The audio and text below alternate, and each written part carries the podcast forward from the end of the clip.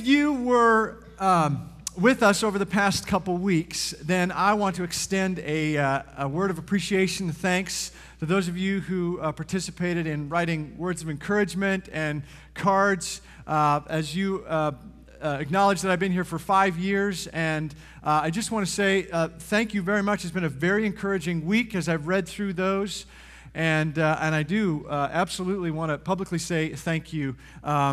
I was absolutely surprised last week in the first celebration here at 9:15. I was peeking during the closing prayer. I often do. It doesn't say anywhere in the Bible that you have to close your eyes when you pray, but I was peeking during the closing prayer, and I saw Merle Turner, who's on the board at the foot of the steps. That's not a normal thing, and I either thought something nice was going to happen or I was going to get fired. And so I was thrilled that it landed the way it did last week, and so thank you. If you are new with us, I'm loving it. And the scary thing is, I'm going for another 5. Woohoo! Okay, so you say that now. If you are new with us, then I want to invite you in on what we've been doing around here. We're in this series that we're calling The Whole Shebang Part 2. Last year, we took the entire year to look at God's overall story. We're doing it again this year, looking at the overall story, not just the Bible, but the whole thing, the creation, how we fit into the story, church history, what has happened since the writing of the Bible to where we are today. What is the overall story of humanity? And this year, we're looking at it again, looking at the same 7 sections, and we're looking at the different characters in this story and inviting God to move in our character in different ways. If you are new with us or have not done so yet, we have binders available for each and every one of you. If you'd like to pick one up, if you'd like to do this journey with us, and each week we're going to give you a piece of paper. You can do some notes or reflections or whatever, and that can be your journal for the year just to see how God has moved and challenged you in terms of your character. The character that we're looking at this morning is a guy named Joshua in the Old Testament.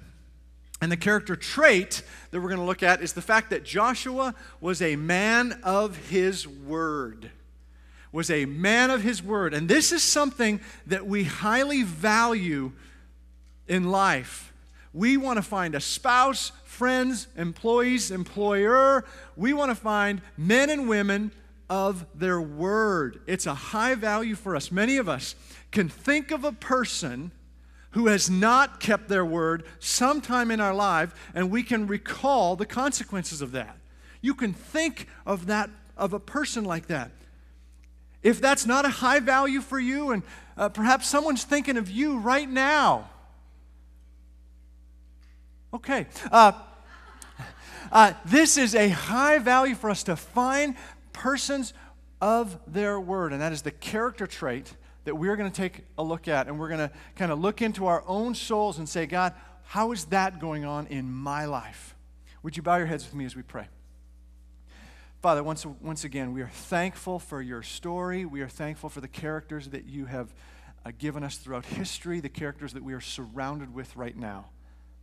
And once again, we want to look at this man, Joshua, and God, would you come and stir up his story in our hearts so that we can become men and women of great character, men and women who keep our word. In Jesus' name we pray. Amen. What we find at the beginning of our Old Testament is the Pentateuch, the first 5 books of the Bible, Genesis, Exodus, Leviticus, Numbers, Deuteronomy. And then after that, it moves into the book of Joshua, where we find our story today. So I invite you, if you brought your Bibles, to go into the 6th book in the Old Testament, the book of Joshua. Joshua has the unenviable task of following the mighty Moses. We looked at Moses last week. And Joshua is the one who has the task of following Moses and taking the people into the promised land. Moses allowed the people to be freed from slavery in Egypt, and they traveled in the desert for 40 years, but Moses did not take the people into the land of Canaan, into the promised land. That was to be Joshua's job, and that's what we're going to take a look at today. Joshua was a part of the entire journey. He was a young man when they were freed from Egypt, probably around 20, something like that. He was a young man. He was with them throughout the entire 40 years in the desert. He's been a part of the whole story. There's a time during Moses' leadership where Moses sent 12 spies into the land of Canaan to go see how things were. And most of those spies came back and said, oh, they're huge, they're monsters, there's no way we can take them. And only Joshua and Caleb came back and said, we can take them. We can do it. We can do this. There was something in Joshua that God saw and allowed him to be the one to take them into the promised land. What we're going to do here real quick is take a look at three times in Joshua's story where he was a man of his word. We're going to get started in chapter 2, Joshua chapter 2.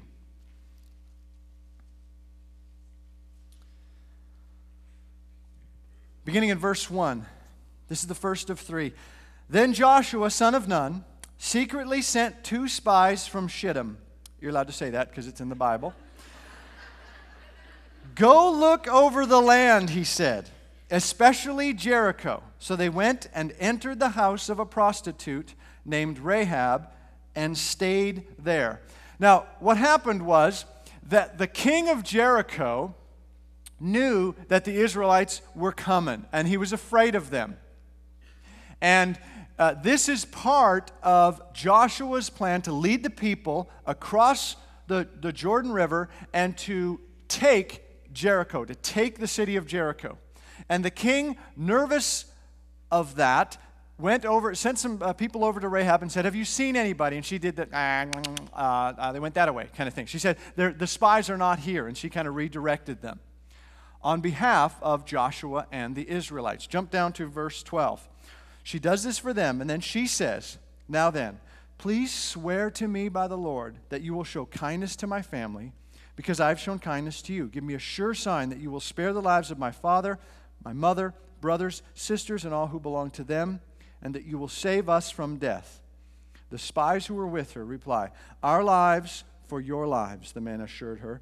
If you don't tell what we are doing, we will treat you kindly and faithfully when the Lord gives us the land. So what happens here is Joshua leads the people then soon after this to take the city of Jericho. This is where the song comes in. Joshua fought the battle of Jericho, Jericho. Okay, so he marches around the city 6 times, and then on the 7th day he marches again, and then they all shout, and the walls come crumbling down.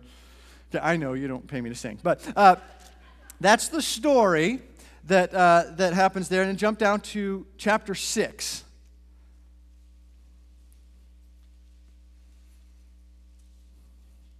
Chapter 6, verse 20, when the trumpets sounded, the people shouted, and at the sound of the trumpet, when the people gave a loud shout, the wall collapsed.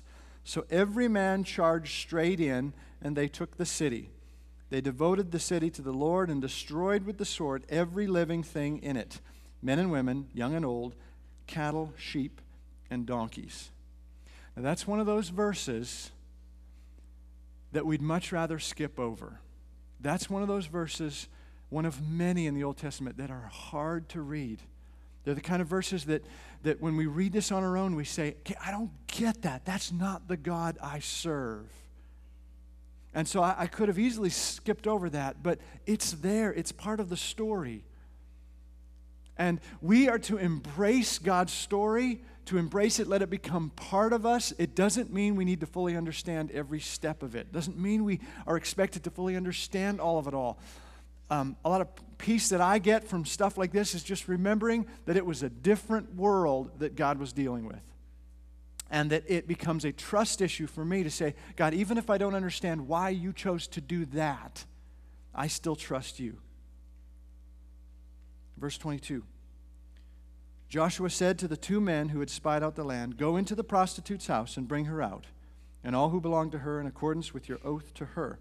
So the young men who had done the spying went in and brought out Rahab, her father, mother, brothers, and all who belonged to her.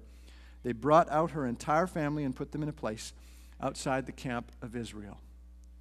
So Joshua and the Israelites, they completely destroyed all of Jericho.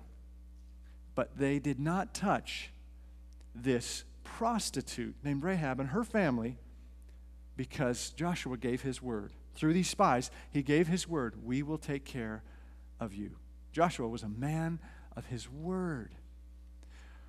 The story continues, and the people of God, they move on from Jericho. They're moving on to the next city, which is called Ai, A-I. They're moving on to the next city, and they assume, because of who they are and what God has promised them, that they're just going to take over things, but things don't go well for them. And the reason is that God says, when you take Jericho, you are not to take any of the plunder for yourself. No booty for yourself. They are not to take it. This is all devoted to God. You are not to stuff some of it in your pockets. But a man named Achan decided he would do that. And Joshua was not aware of this. But he learns about it, and then he talks to Achan about it.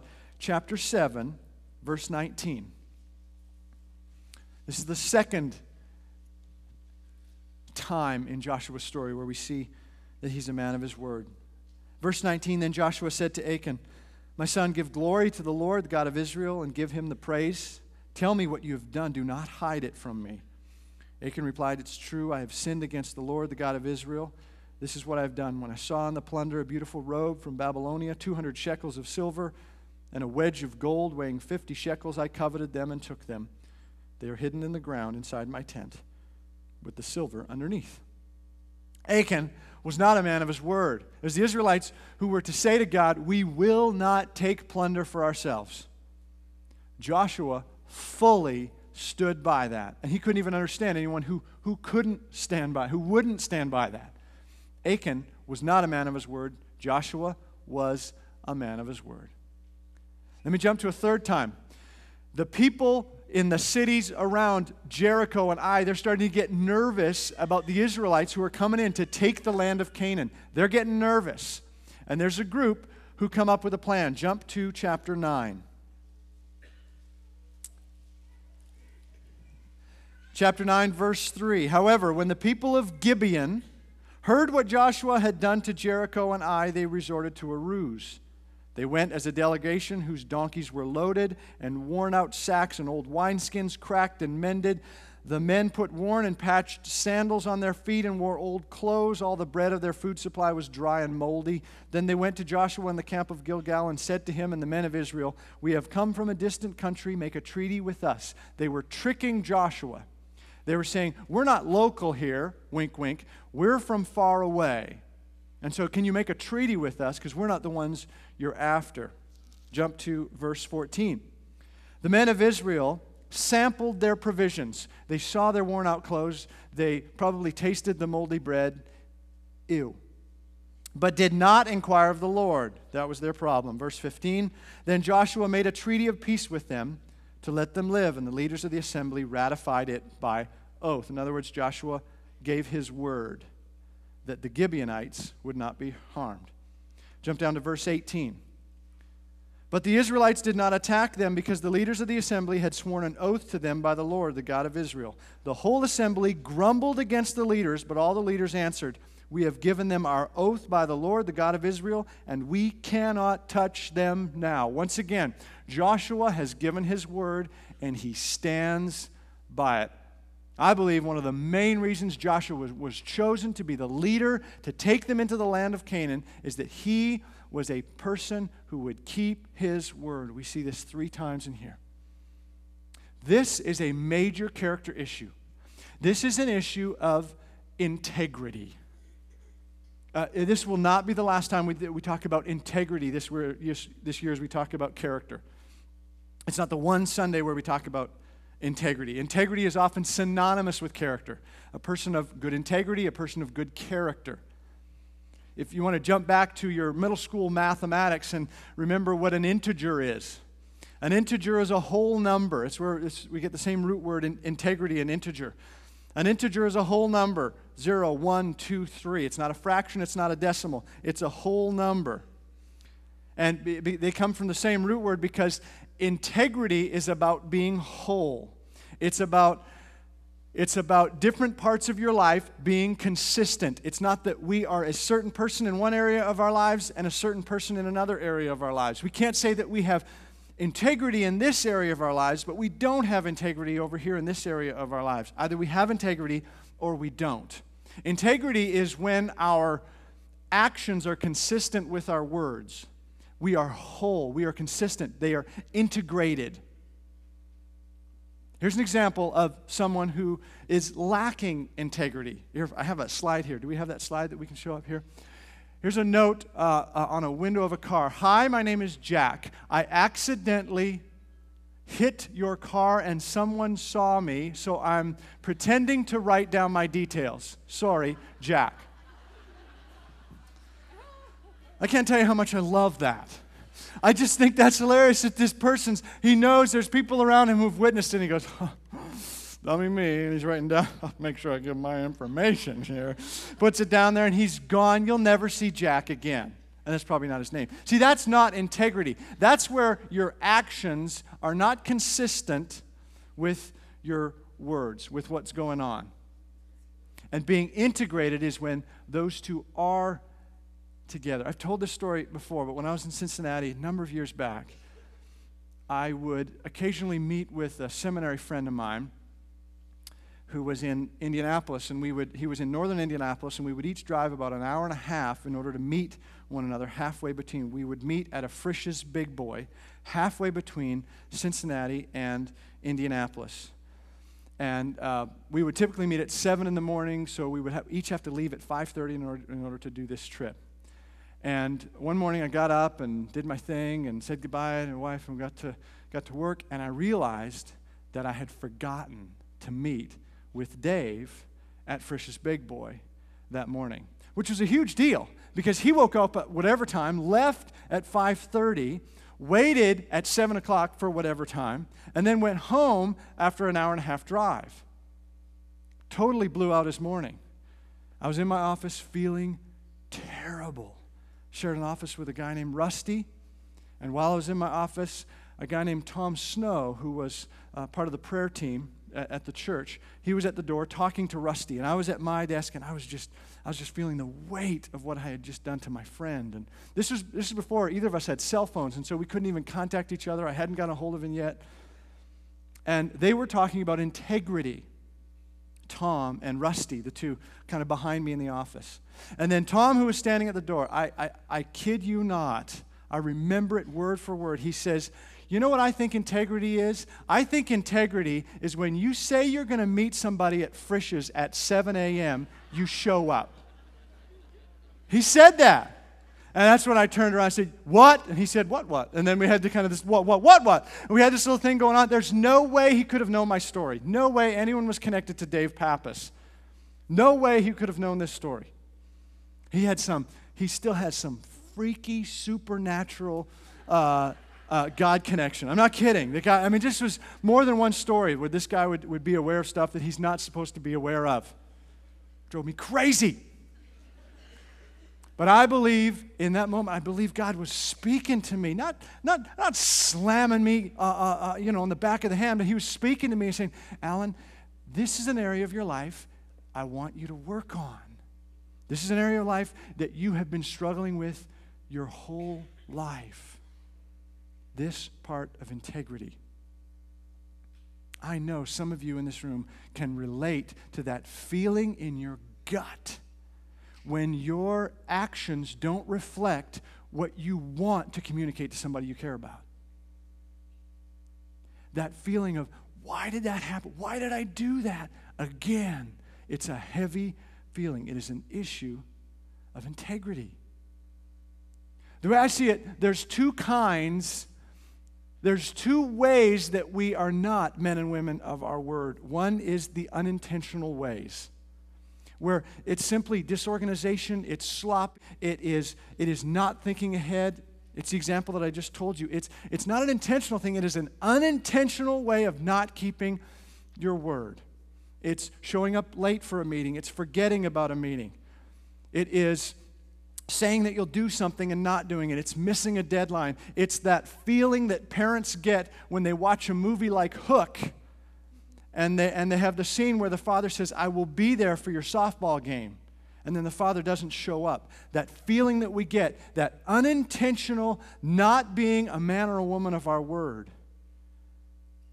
it's communicating through our actions something that we do not want to communicate to people that we love, respect, and care about. And then there's intentional ways that we are not men and women of God.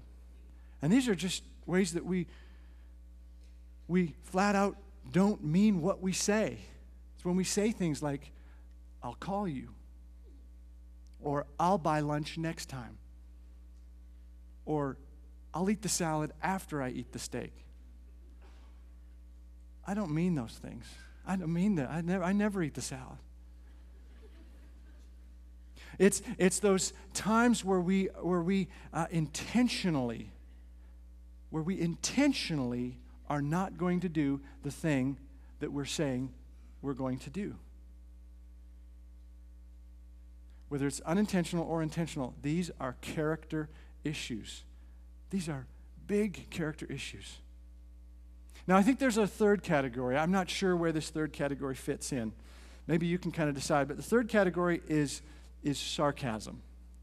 And sarcasm is kind of this thing when our words don't quite reflect our actions or when we're not quite integrated.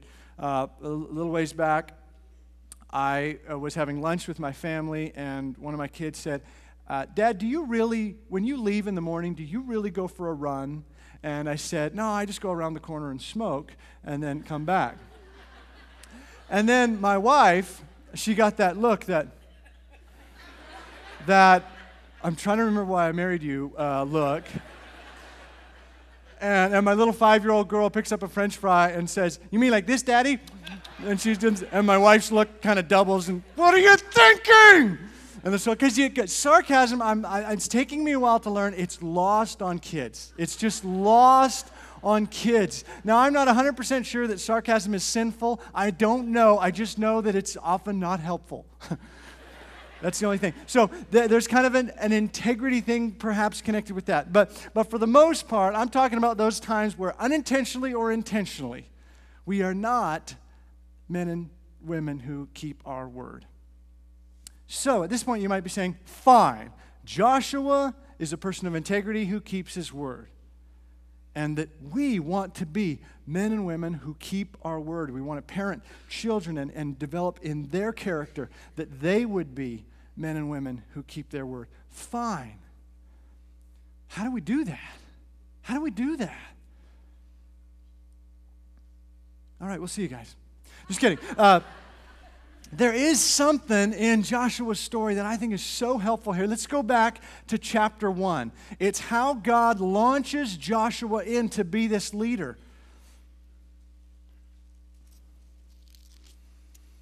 And this might be the section of Scripture in the book of Joshua that we're most familiar with. Joshua chapter 1, beginning in verse 6.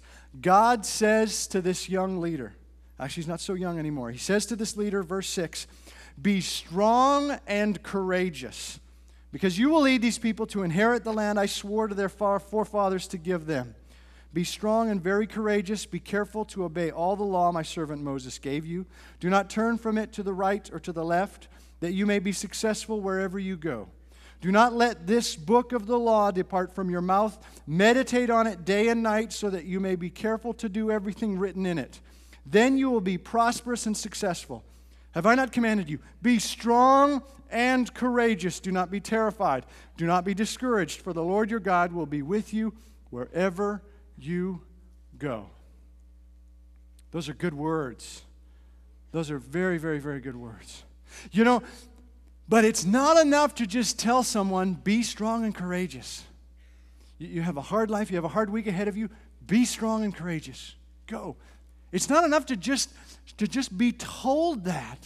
It's like telling somebody who has diarrhea to just hold it. You need more than willpower.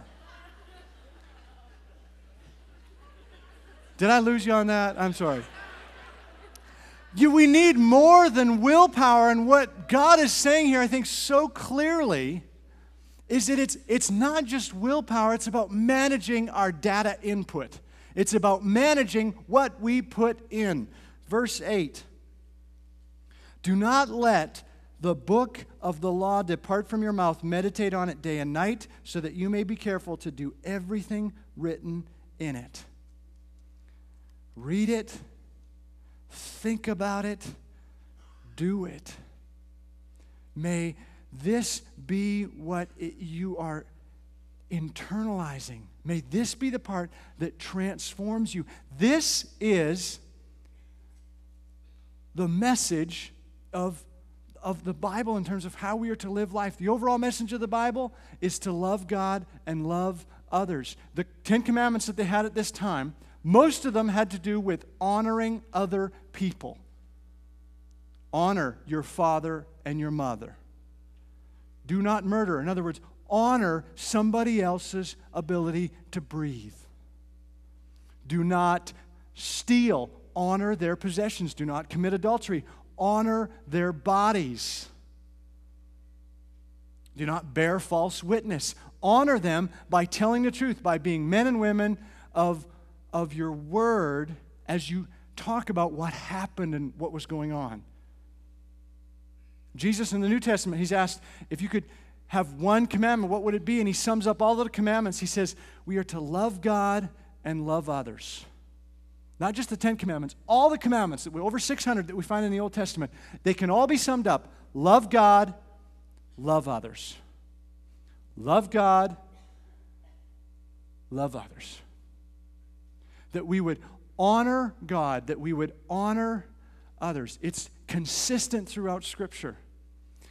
And that when we honor other people, that's when we're driven to keep our word. When we drift from honoring other people, for whatever reason, we don't know them, we're different from them, and we don't honor them, we are much less motivated to keep our word. That when we think about our relationship with our spouse and our parents and those that we, our friends and people that we work with or whatever, when we struggle with keeping our word,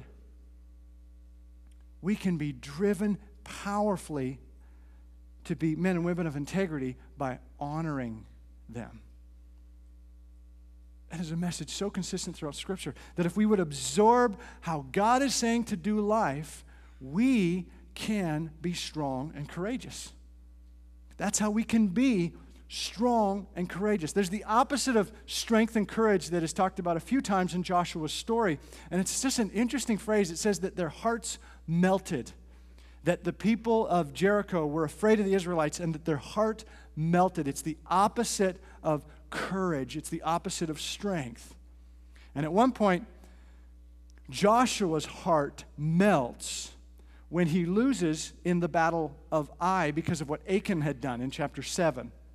I want to jump there, back there for just a moment, back in Joshua chapter 7, and then we're almost done.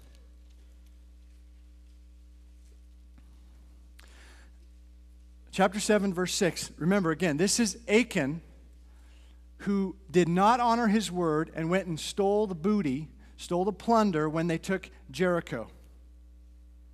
And at this time, Joshua did not know what had happened. Verse 6, then Joshua tore his clothes and fell face down to the ground before the ark of the Lord, remaining there till evening. The elders of Israel did the same and sprinkled dust on their heads. And Joshua said, Sovereign Lord, why did you ever bring this people across the Jordan to deliver us into the hands of the Amorites to destroy us? If only we had been content to stay on the other side of the Jordan. Here he is entering into second guessing. It's the opposite of strength and courage. His heart is melted at this point.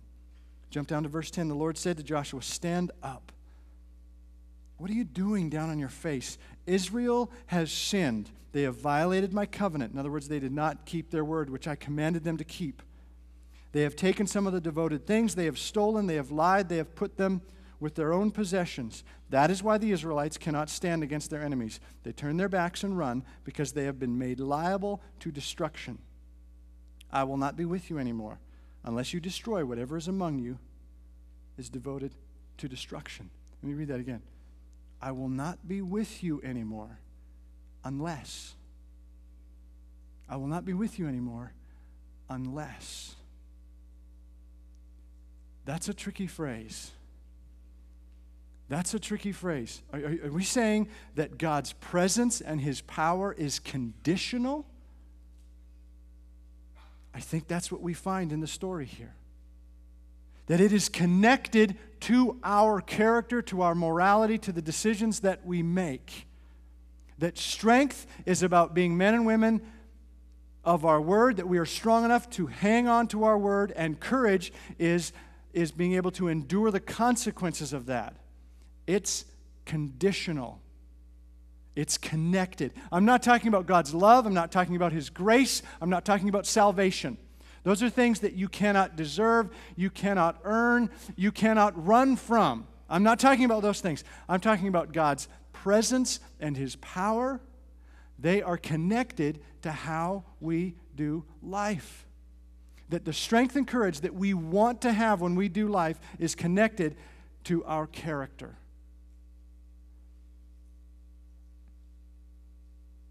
That's a big deal. Unless we are men and women of character who keep our word, who have integrity, we will not experience the fullness of God's power and his presence. Again, I'm not talking about grace and salvation. I'm talking about how we experience God. So, how about you? How is this area of your life? When you say, I give you my word, does it matter? Does it carry weight? Or do people say, yeah, we'll see about that? How do people respond when you say, I give you my word? If life is hard right now, financially, emotionally, physically, and maybe you are seeking peace in terms of your relationship with others, your relationship with God, your relationship with yourself, how is this part of your character going? Are you holding up to being a person of your word? Are you saying things like, I will quit, I will stop, I'll quit drinking, I'll quit doing that activity, I'll quit looking at other women, I'll quit flirting with other men? Are you saying those things knowing full well you are not ready to stop? Are we saying those things to God? Confessing again and again and again, is our heart truly wanting to be transformed? Or are we just leaning on God's amazing grace? Really? The good news is that no matter what our story has been up until this point, no matter how much our character has been dented by our decisions in the past, no matter how far we are from this, we can be transformed to be men and women of character, men and women who keep our word. No matter what you've done, that is the great news. The bad news is that it doesn't happen overnight. It doesn't happen because someone prayed over you, unless God chooses to do something supernatural. It doesn't happen because you've memorized a certain verse. It happens because we have a regular intake of God's way of doing life. We have a great regular intake of his word. We're meditating on it day and night so that we can be transformed to think about people differently, to honor them, and then in turn be so motivated to keep our word with them, with ourselves, with our God. Would you bow your heads and pray with me? Father, there's a broad stroke here this morning with regard to being men and women of God. It's a broad stroke, and there's so many different stories that are connected to that, whether it's a little mistake here or a huge lifestyle issue. And whatever it is, God, I pray that you would bring strength and courage into this place. Just the way you said to Joshua, be strong and courageous. I pray, God, that you, not my words, but that you would say to hearts here in this room who are ready to hear from you, that you would say, be strong and courageous in ways that would have supernatural meaning this morning. That we would think of our small and large stories and be so motivated to be men and women of character, men and women who would keep our word for the glory of God. We pray this in Jesus' name. Amen. God bless you guys. May you have a fantastic week. And if you're interested in being baptized, we will see you after the second celebration. We'll talk about that. Take care.